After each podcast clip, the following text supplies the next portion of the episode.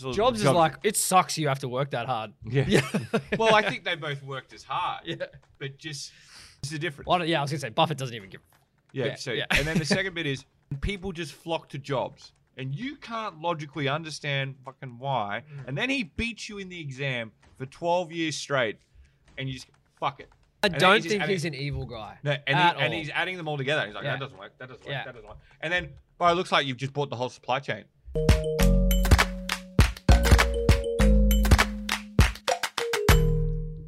G'day everyone, welcome to Sci-Fi, where we de- delve into psychology and find out some interesting things about interesting people. Tom, Tom, how you both doing? Pretty good. How are you? So I'll get stuck straight into this week. Uh, Carl Jung. What do we know about Carl Jung, Tom? More importantly, I've liked the random advertisements I get on these weird psychologist pages. It follows no pattern whatsoever. Hmm. Why do I want to buy a tape measure from Bunnings when I'm reading about Jung? Why don't the Americans have zinger burgers? That's a more important topic. Maybe it's just your advertising habits. They just think that you're just a tape measure guy. Oh, I am a What bit, have of, you- I am a bit of a fixer. What have you been of a se- fixer. What have you been searching? I like building things. It is remarketing, so whatever you've been looking at, Pandora. It I don't is. even own any Pandora. it, it's linked. God, I don't understand how this world works. What's this? Uh, Spotify makes sense. Yeah. Well, that's a whole nother psychology thing for another time about advertising retargeting. Uh, Carl Jung. Well, learning my lesson from last week, he has an interesting childhood that directly relates to a lot of the work that he did in his psychological findings. Mm-hmm. So, Switzerland, you know, grew up in the 30s, 40s, 50s, well, 20s, 30s, 40s. Um, bit of a distressed mother and a very religious pastor as a father in a Eh, impoverished family, let's say that. Which is interesting because he then goes on a lot to talk about ancestral shared memory and shared consciousness. So he's clearly got and and a lot about symbology actually and how the human race is very similar so he's got a lot of influence from his father's religious beliefs and symbology but watching his mother do weird things and obviously be a little bit distressed with how her brain works and trying to understand what's going on with that and i like that he's at school and they talk about him having two personalities at school you know like the classic schoolboy and then the distinguished intel- intellect which i found interesting um, some of the stuff that I like about him is uh, most people know he worked very closely in the early days with Freud, um, but then really diverged in their thinking um, quite dramatically. Um, so the two things that I really like about Jung is the shared consciousness idea and the ancestral shared um, being. So you have things from past ancestors um, ingrained in you at a conscious or a subconscious level that forms part of who you are and how you act, actually, which I think is incredibly interesting.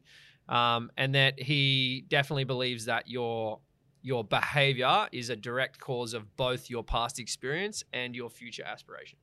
Mm. Whereas Freud was very much its past experience, in particular, how you grew up as a child, and therefore, you know, your underlying sexual subconscious traits. Um, so I feel, feel like in that regard, Jung was a little bit more progressive. Um, the other thing that I like is the way that he talks about the archetypes. So there's this concept of archetypes where you have your persona, which is the outward facing version of yourself. You have yourself, which is the real version of yourself, and not many people know much about that. And then you have the dark side, which is a bunch of other underlying traits that are counter to yourself. So, I mean, there's a few other things we'll talk about, but they're the, they're the things that I found interesting that relate to what we do. Military doctor as well. Another Hmm. person who'd served. Just that era, they're always tied to something military, like Mm. World War II. The, um, the military allows you to, whatever side you're on, see the difference between chaos and order. Which is where Sigmund and Freud and Carl Jung stopped talking to each other. Hmm. So Sigmund Freud, if I don't think we talked about him yet, have we? We haven't No, done we haven't Freud done yet. Freud yet. I've, There's like there's, the a, there's a whole father- there's a whole Netflix show on Freud now. I'm Just the watching that. fuck- Father of psychoanalysts. Yeah, and he Carl Jung was like his Sith apprentice, or however you want to look at it. Yeah. and then they stopped talking to each other.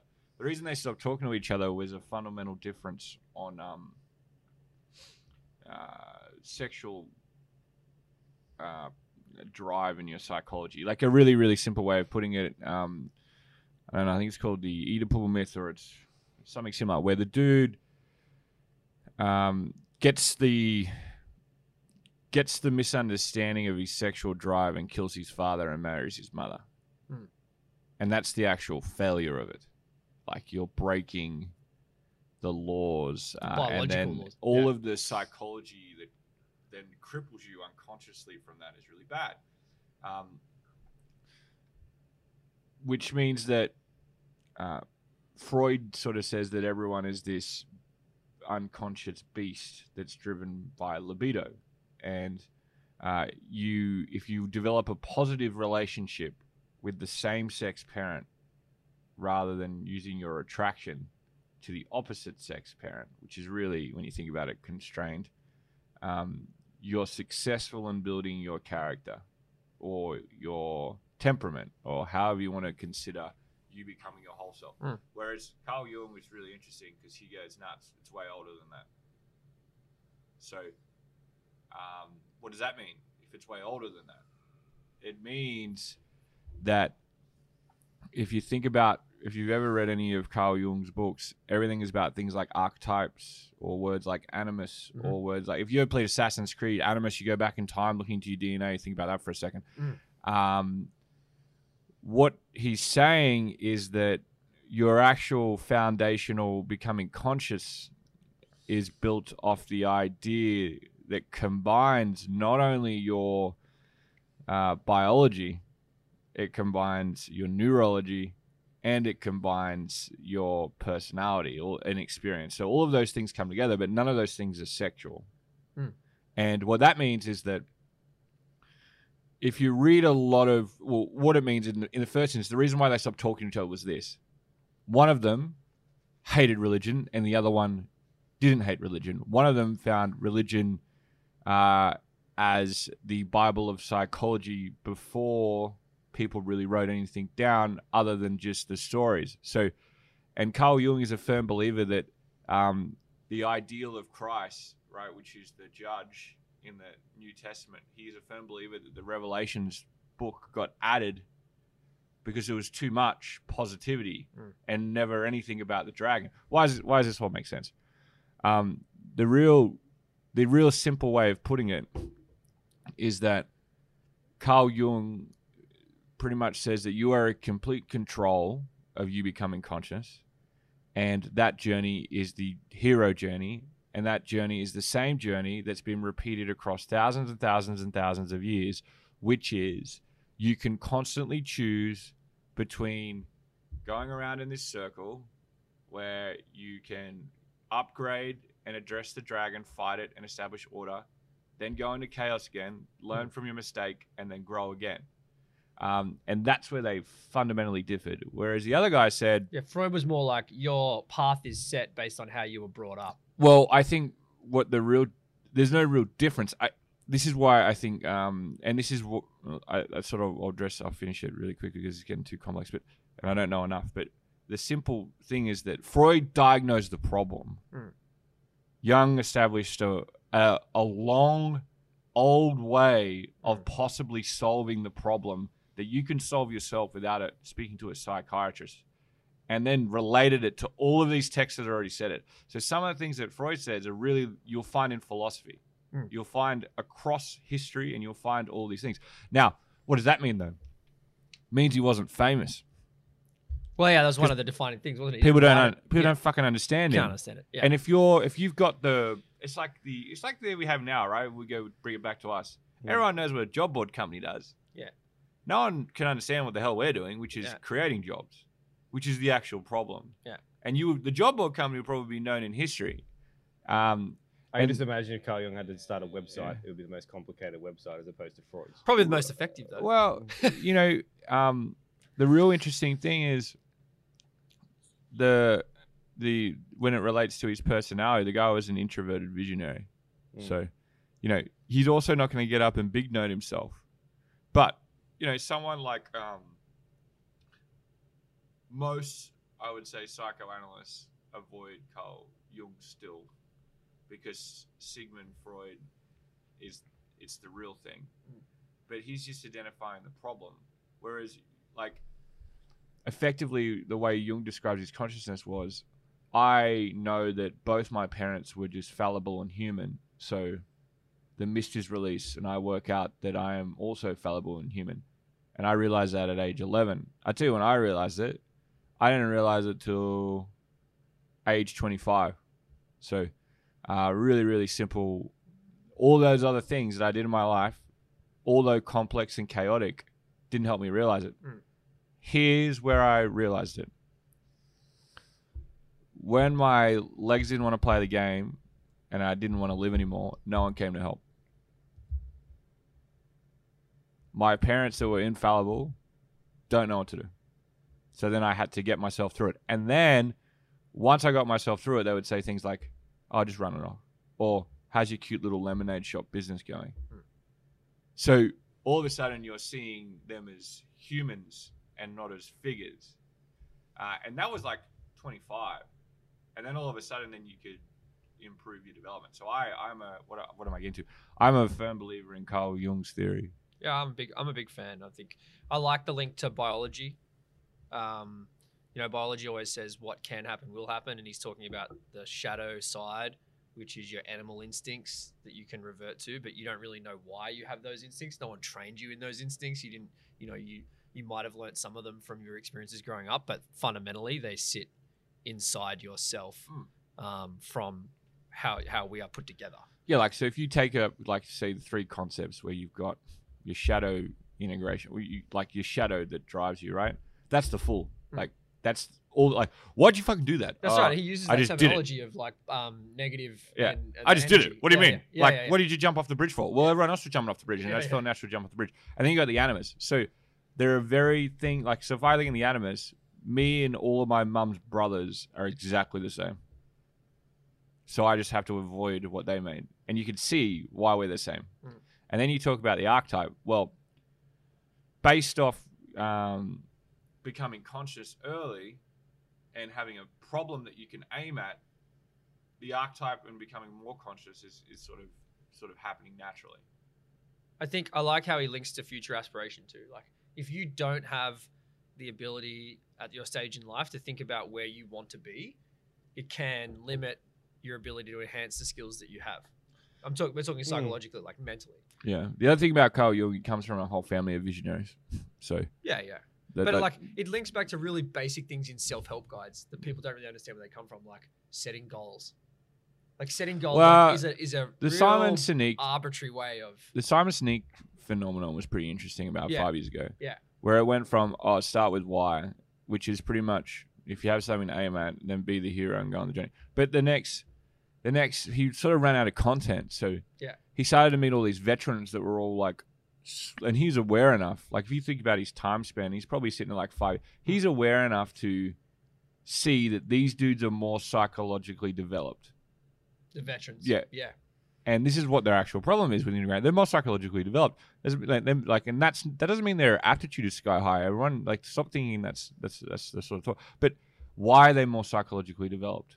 Well, they were from a better tribe. Why does the tribe work that way? And then everything that he does is just like a fucking Mm. pulls apart all of the symbols, um, and you bring it back, and it's just the same story again. Right? It's the same journey. They just accelerate your hero challenge, hero full challenge, Mm. hero full challenge journey again and again and again um, until you hit like a quantum and you can't do it anymore. How do you think this concept of the shadow, as in the personality that you have, your alter ego, which you have to choose to be evil or not evil? Do you think people need to be aware of that, and do people think people are conscious of it? It's not necessarily evil, it's between order and chaotic. Hmm.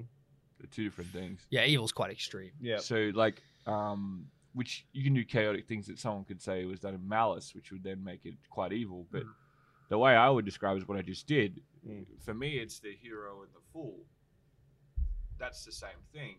And you've seen me be the fool on the piss, and then a, and a, I guess a composed hero in a board meeting if I need to be. They're very different people. They're almost two different people. I also talk to between between the two of them. That's probably a problem. So actually, on the on the piss is a good example because your question is like, do people realize? Yeah. And I, so I think there's a group of people who don't realize that that's a thing. Until they get then they get on the piss, and but that's who they are, and it kind of Mm. comes out right because your persona drops. Well, and that's just the chaos persona. That's right. Hmm. Uh, but then there are people that are aware of it who go, I could do this, but that would be chaotic. Maybe I don't want to do that. Yeah. And then there's probably people that do, I do want to do that and are consciously chaotic. And I think the idea is you have to bring them as close together as possible. how much? Well, yeah, yeah. How much do you think of all those concepts came from Carl Jung's own childhood? I think he's probably of everyone that we've looked at, he's the most reflective of his childhood and understands consciously all these small, insignificant events in a lot of people's lives, like when he got pushed over at school and how that helped influence his whole. The dude came out of the Matrix at like 11. it's true. Mm. like who the fuck? Like so, obviously he's a very, very intelligent person. Like you, um, well, he had a highly chaotic parent, mother, and a highly orderly father that was also visionary, which is quite interesting. It's very hard to have an orderly person, right? So if you think of super orderly people, they don't look that far ahead. They're too busy, too busy organizing everything. Whereas disorderly people generally think far ahead and get lost in their imagination. Um, and one of the interesting things is that he goes, well, every child has a better relationship with their mother, but I because of a whole bunch of things, but she's super chaotic. Mm. So I had a better connection with my father, which is pretty interesting. So his concept of order and chaos was played out in front of him. But in order for him to be that visionary, both parents were probably highly visionary with long time spans, which means he saw the creative genius likely within his mother at certain points Mm. that was also reflected in his father. So if both people have creative geniuses and both people are orderly, like I can be super orderly if I want to. It freaks Chelsea out, right? I can really freaks her out. I can organize things. That's freak, your wife, It yeah. freaked Ben Hughes out when I organized a whole unit cost in five seconds for a customer they had about 18 different cost lines. So how did you do that? and that's our finance guy. Yeah, Who's, who's very orderly. but he but like that's the thing though so then you start to realize that maybe everyone can be Mm. both and everyone is both so i think that sort of foundationally made it pretty obvious and because he was conscious early the idea of having sexual drives um, uh, removed is pretty interesting the other idea that's really interesting is he sort of backed the stories of religion but maybe not religion itself so one of the things that's really interesting is Well, I think he backed the the actual underlying stories. So of that's why it's stories, Yeah, yeah. yeah. So one of the things, like, so he ingrained that the, the story, like, religion was initially set up not to be pathological. Yeah, that's right. That's a huge, huge difference in what people think religion is. It is the it was the ability to share stories that crossed over time. And if you read the books like end to end, like it's pretty like for the Bible, for example, it's pretty fucking. Um, there's a lot of elemental truths or archetypes that you see playing out Yeah. again and again and again, and that's why they're still around to this day. Um, but you can see things that like um, like the Freud thing that's had an aspect on religion and stuff. But yeah, Just- I like the stuff about the family. I would say that. So aside from like a lot of people do like, how did I end up the way that I am? So he's definitely done that. But I reckon he's also done. Why did my parents end up the way they are? And if you ask the same set of questions about how did my dad grow up, how did my mum grow up, and you're looking back ancestrally like that as well, that Mm. also impacts on how you um, have turned out. That's another level of not looking forward, like time span wise, but trying to really figure out three layers back why you ended up the way you were. Yeah. So he didn't look back at all, which what Sigmund Freud would do. He looked forward. So if you read any of his books, I've tried to read one, I can't. read it, um, you'll notice that he's like, "Well, here's a human story," Mm. and everyone will be like, "Oh." It's like stand-up comedians. Oh yeah, yeah, yeah. Like that makes sense. And he goes, "And there's the problem," and then here's the solution. Like the guy's level of thinking was, he could and one of the, interesting concepts of him compared to other one else, which makes him a visionary, firm believer in uh, using lucid dreams and Mm. talking to people in your lucid dreams. So, i.e., speaking to your conscious and subconscious or unconscious, Yeah. uh, was uh, a healthy thing to do to understand um, why you're doing it. And some of the interesting stories about it are like helping people in treatment, clinical treatment, um, and helping them go into dreams and then speak to things in their dreams rather than avoid them um, is pretty interesting. What do you both think of the way that modern psychology has taken on some of Jung's theories? So the best example I think is looking at his personas and talking Yeah. about it and, as and Myers-Briggs. Myers-Briggs. Yeah. and we can talk about introverts and extroverts, but let's talk about the Myers Briggs side of things. Yeah, he talks about that thinking, feeling, Mm. um, whatever it was. Sensing, judging. Extended disc is the best version. Well, of I think it comes back to your point about people really didn't understand it. So he's probably one of the more republished psychologists, where people have Mm. taken his work and kind of retranslated it into a palatable way, Yeah, or like- maybe extended some of the research. Yeah. it. So like extended disc is the best version of a, I guess, a link. Why? People like when you do your standard disc training, which is putting you as a dominant, compliant, Mm. influence, or steady personality. Right? Effectively, you can be whipped around. Mm. Um, people go, well, you have one at home and you have one at work. Yeah. Yeah. Like, so what you're seeing is that you're seeing if I was taking this test at home, this is what I'm like. If I'm taking this test as I integrate with society, this is what I'm like. For me, it's the same test. Like, I get the same. I'm the same. Like, it even shows you in the test if you're in either circumstance, if you're at home. Uh, that's a sort of take on your unconscious bias Mm. when you do that assessment. Uh, and I think you've got to drive them to be the same person, uh, and that person's a rounded person. Um, but to me, that was the biggest standout thing. Like if you think of, uh, all right, how many introverted visionaries are there? Super low extroversion, super high openness to experience. Mm. Carl Jung. Mm. Doesn't happen. So the guy's obviously dealt with his own problems and then become this rounded individual that can do it. So he's also an, he also applies everything he does to himself um, before sort of sharing it out. So for me, like, so if you bring in the, the big five into it, Mm. maybe there's components of your big five that don't make sense that you have to work on. Mm. And it's called improving your temperament. And that's what temper is, right? And for the disorderly creatives, they have to improve their conscientiousness and lower their neuroticism. For the orderly doers, they have to uh, increase their openness to experience and likely increase their agreeableness if they're disagreeable. Because otherwise, nothing ever gets done. What about how his stuff plays into your answering the test based on your persona, which is your outward facing Mm. self, as opposed to your intrinsic self? Well, this is what we And it's- talked about before. and it's kind of how you create the, the tests. Yeah. Well, it's kind of why they create the test in a fashion that's like answer the questions really quick. and they ask the same question four different ways. Yeah, because they're trying to get around that. But Mm. it works in reverse in the sense that if you are actually quite in tune with both of those selves, you can get a really true result and really identify things that you can work on and grow. What about the idea of introversion and extroversion? So his theory of introverts and extroverts was one of the first that came out, but is very different to what you consider the modern theories of introversion and extroversion. I don't know Have you? the difference. Yeah. So what he talks about is that introverts are people that look at the world subjectively, whereas extroverts are those that look at it objectively. Mm. So the idea of what Tom you were saying of a introverted visionary probably aligns, and there'll be a lot more people that you consider introverted based off of his theories, not off of the modern day theory of introversion. Yeah, like, do I need to speak to anyone? No. To be honest, I don't speak to anyone when I get home. Mm.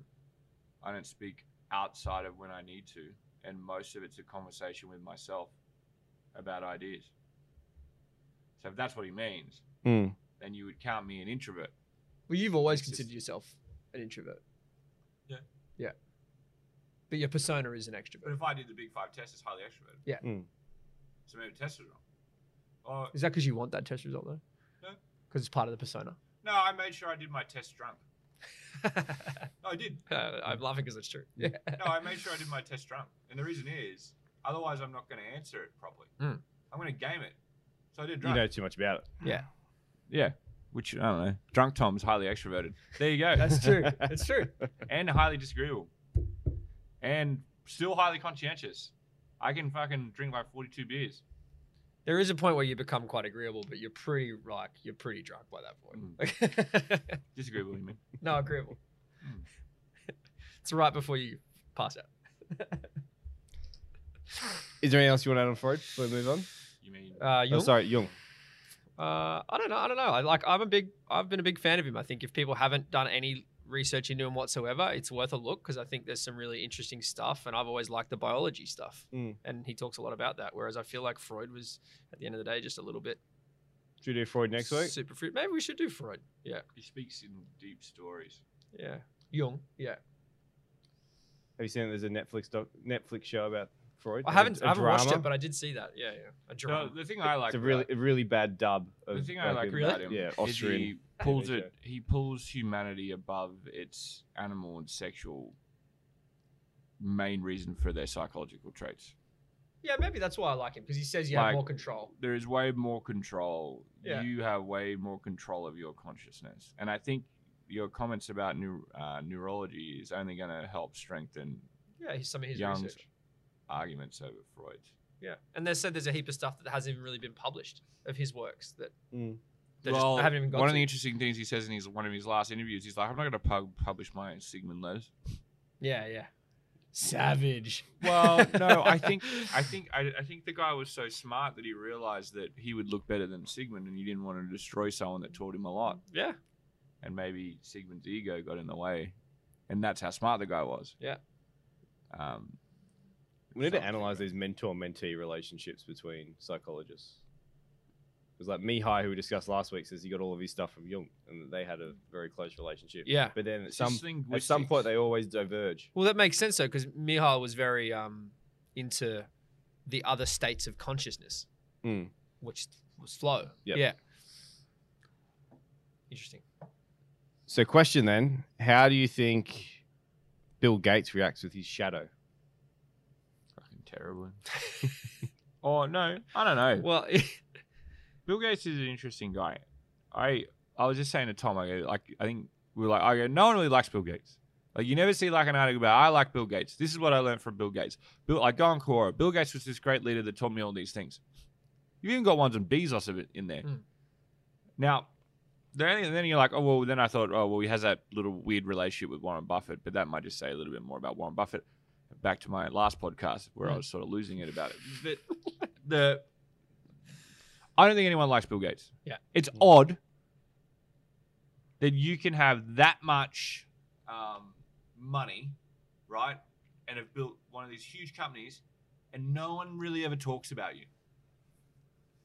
My my dad has this like um weird like radar when it comes to people, and I remember growing up. I mean, like one at eleven, and he was talking about someone. And he goes, "Ah, fucking Bill Gates."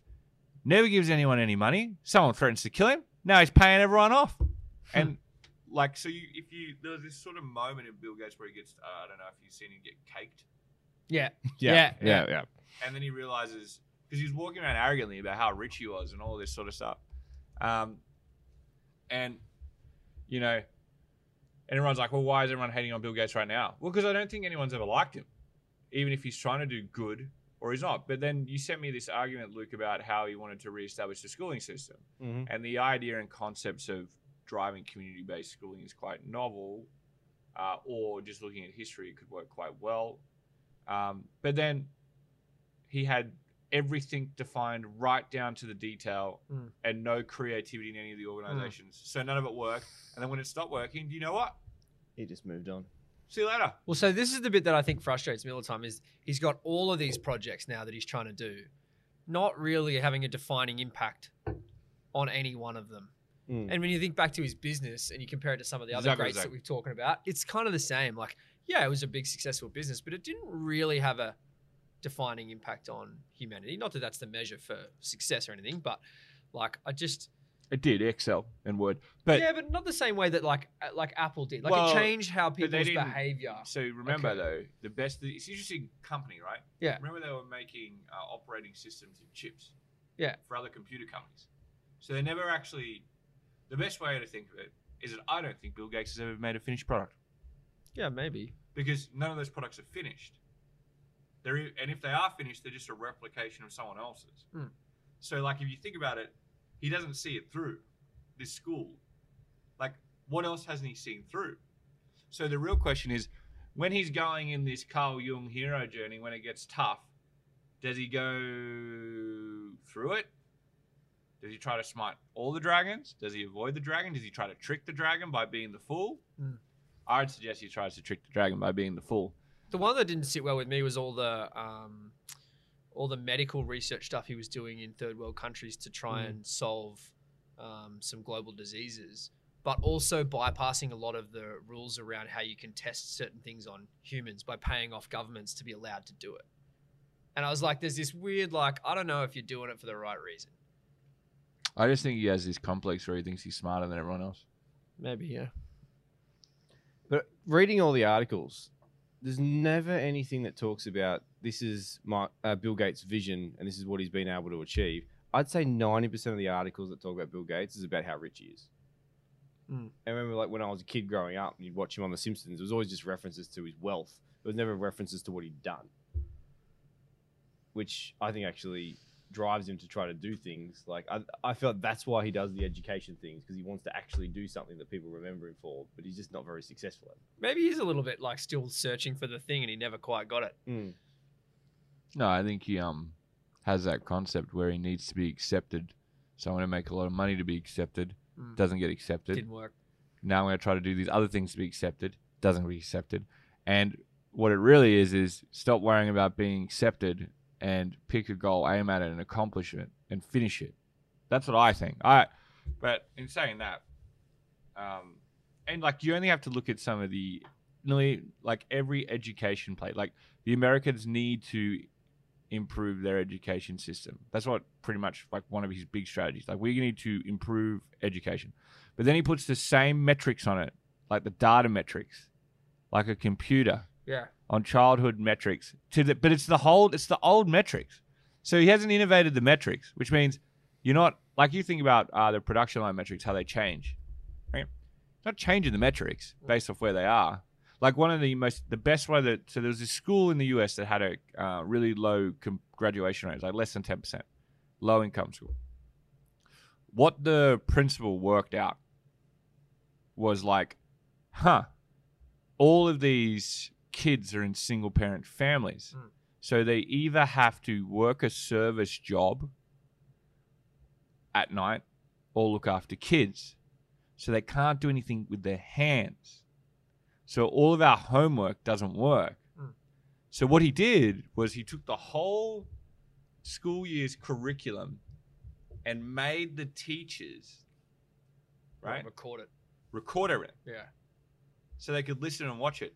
And then, do you know what he did during the day? Rather than teach classes, they'd come to the classes and the, the teachers would work one on one where people got stuck and couldn't understand it. Mate, they went from like 15% to 86%. Like, that's a huge change. But that's like, all right, we're going to fund you to change your schools. The metrics we want to improve graduation, one metric, how do you do it?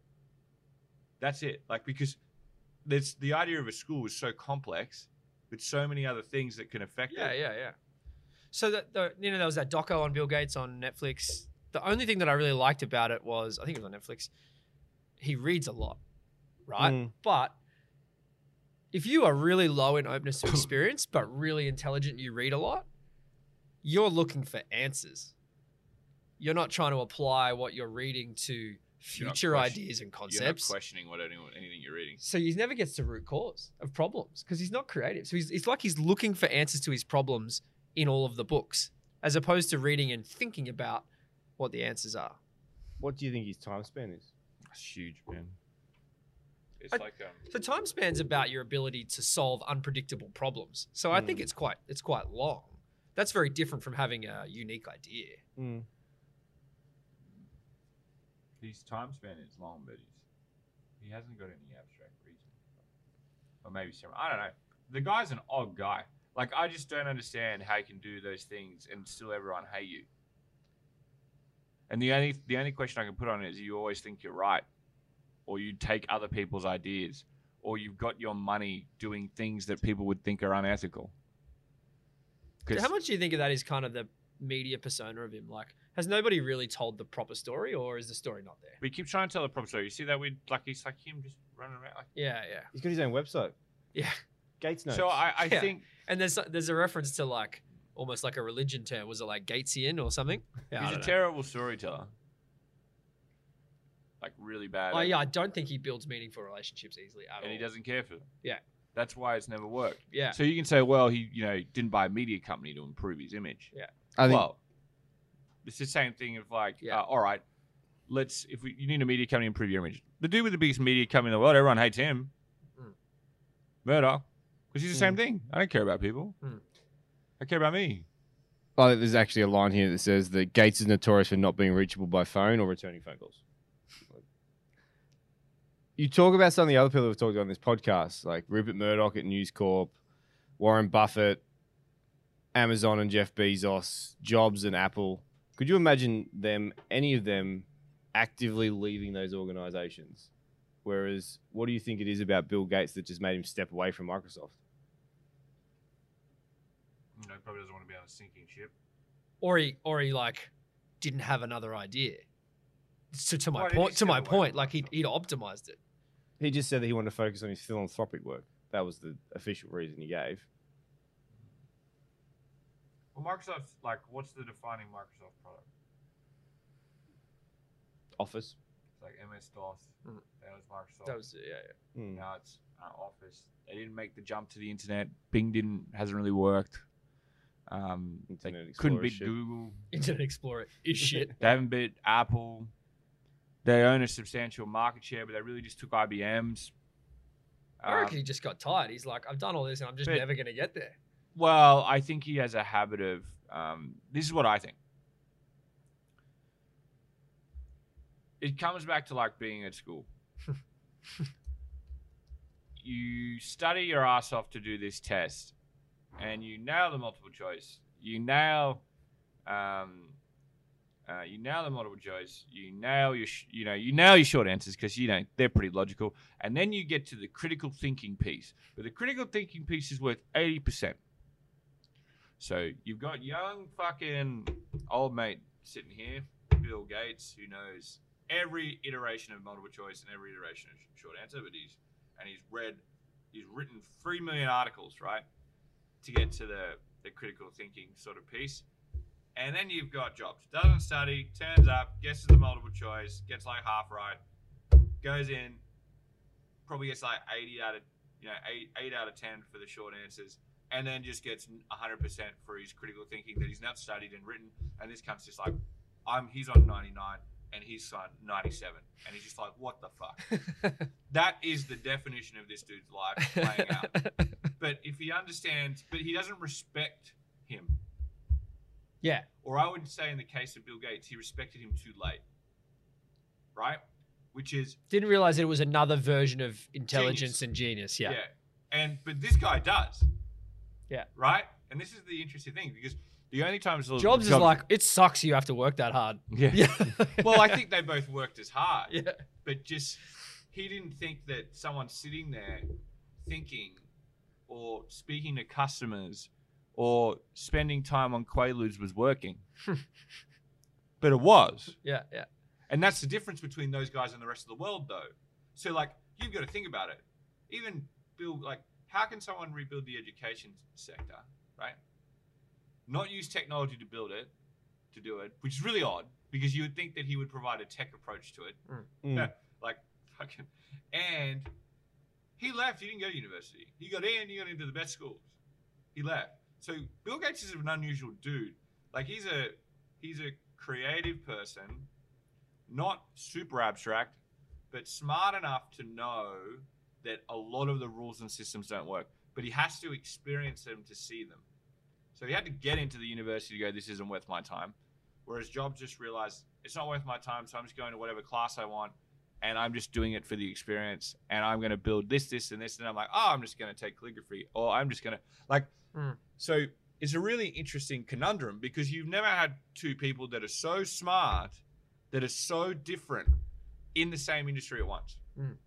And I would, I'd say it probably hasn't happened. I would say, yeah, well, Yeah. you're probably completely right. And Yeah. then you think about it, they sort of learn off each other to a certain point. Like Microsoft has gone way better at branding, way better at design than it used to be. It used to be really clunky, didn't want to help anyone. But they both The they approach, the approach to those problem problem. solving was different though. so like the, the the problem solving, and this is where I think Bill Gates uh, his biggest positivity is unraveled. Everything about Microsoft was always open source. Hmm. The reason it was always open source is that's how engineers think. I learn a hard lesson, I'm gonna share a hard lesson. That's actually his most positive quality. Hmm.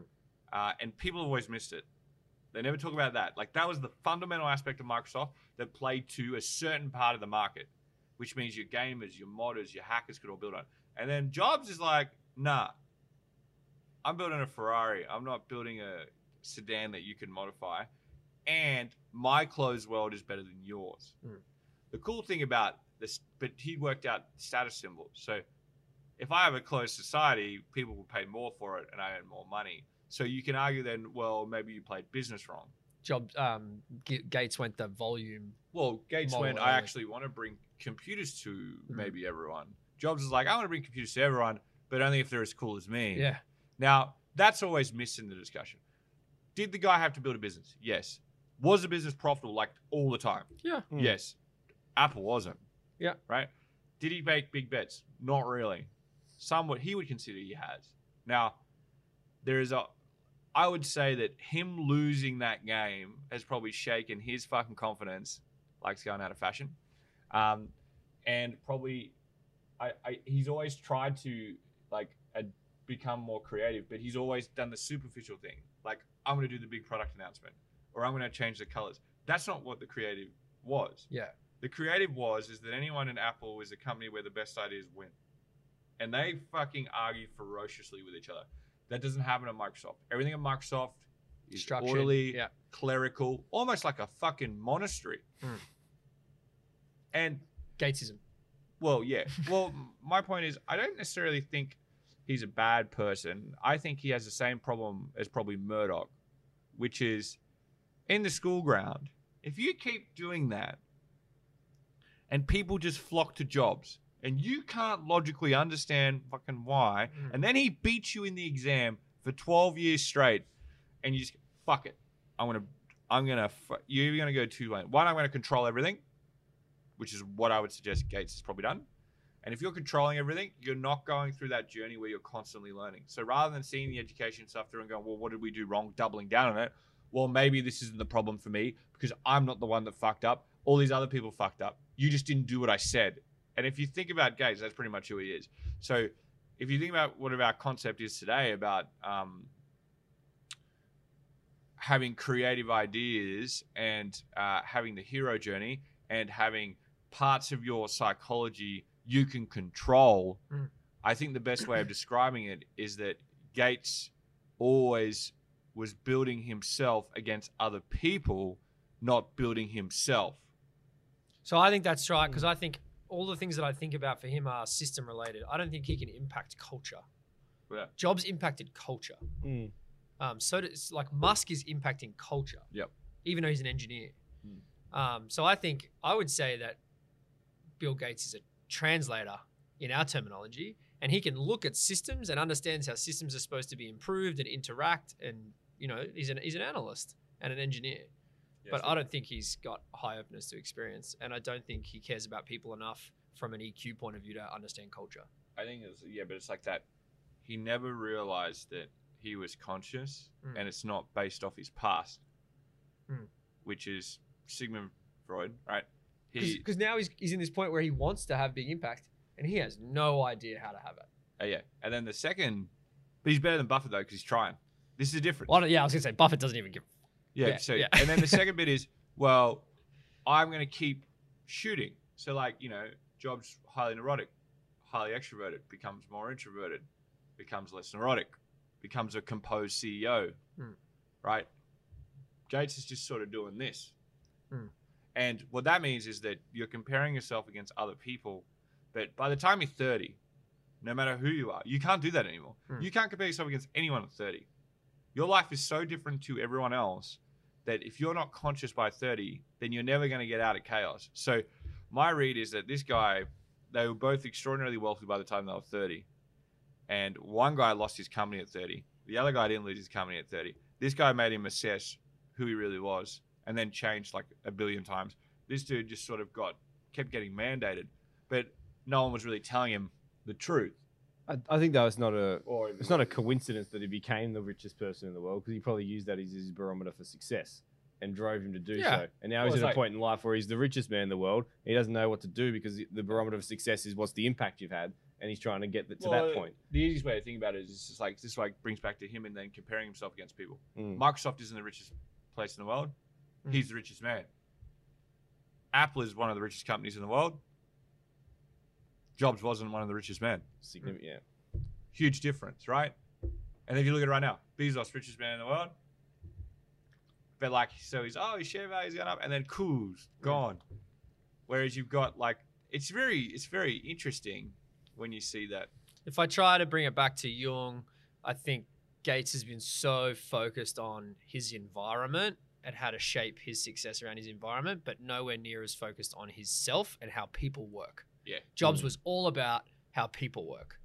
But I think he was focused on himself in the context of someone else. So that's so his so his persona maybe like his outward persona Like and he- his ego as opposed to his So actual. He's always focusing on someone else. Yeah. Rather than just going, well, that didn't work. And then he's like, well, maybe it did work. I'm the richest man in the world. So like, it's the the thing is, but that's not the money's not the thing. Mm. The like, and this is the difference between stop looking at the past, which is Freud, um, and start looking at the future, which is Jung. And you can be a, um, you can have multiple personalities, and one of those personalities can be a visionary introvert, Mm. or a uh, common extrovert, right? So think of it this way. When I'm on the piss, I can talk about anything. And I can speak with the most common person. I was quite fortunate enough to grow up in a Mm. low socioeconomic area to develop that ability. Right? But on a if I'm at a table with a whole bunch of smart people, I can be an introverted visionary. Mm. It's like when you speak, sometimes my speeches are bang on because when I speak to a bunch of veterans, I can go, This is the real huge concept, but this is how it affected me as a soldier. It's enter swear phrase. Mm. Right? That's the that's that's like that's two different people.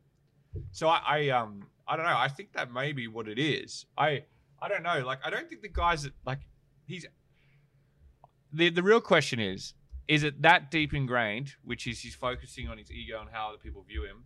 Is he spending money so he's known for other things than just being the richest man in the world? Or is I he think he's trying. or is he wrestling with himself to work out what he's supposed to do? Uh, I, I reckon it's the former. The cynical in me says the former. Yeah. Because I don't. No one likes him. Nobody likes him. Oh, there's plenty of articles that talk about how he was. a More bit- people like Trump than they like him. Well, there's a whole bunch of people that talk about how much of an asshole he was to work for. The same as Jobs, but no one sits here and. But then there's so many articles that talk about how Jobs changed their life and was a visionary leader for them. No one talks about that. It was just no, he's just a bit of an asshole to work for. Yeah. I wonder if that'll change after he dies. No, he's going to just disappear. It's because he doesn't invest in relationships, like you said before. Maybe, And yeah. Microsoft. So the only thing that will keep my, like his image going is if Microsoft keeps going. Hmm. But I don't reckon it will. Hmm. Have all the money in the world, can't make an impact on it. Ah, that must hurt. Well, it's like Well, it's interesting that he steps away from the company. You can't. If you really built it, you can never step away from the company. Mm. And like he has stepped himself. he's like I think fully he's, away. Yeah, I think he has no shareholding. I think it's like a one percent. Is less than one. It's like zero zero point something. Like it's very minimal shareholding. it's transactional. It's like the amount of shareholding that a board would make you keep to make sure that you're there for public markets that only know Microsoft as Bill Gates. Mm. Like, like, and Yeah. so like the most logical thing is the shareholding. Oh, it was it was one thing for him to step aside as the CEO, and I, like you can understand that. But the fact that just a couple of years ago he stepped aside as a board member, so he's got absolutely no involvement. Yeah. don't need to be a board member. No. But he's, he's stepped aside from his shareholding. Mm. Like he's out. There's no.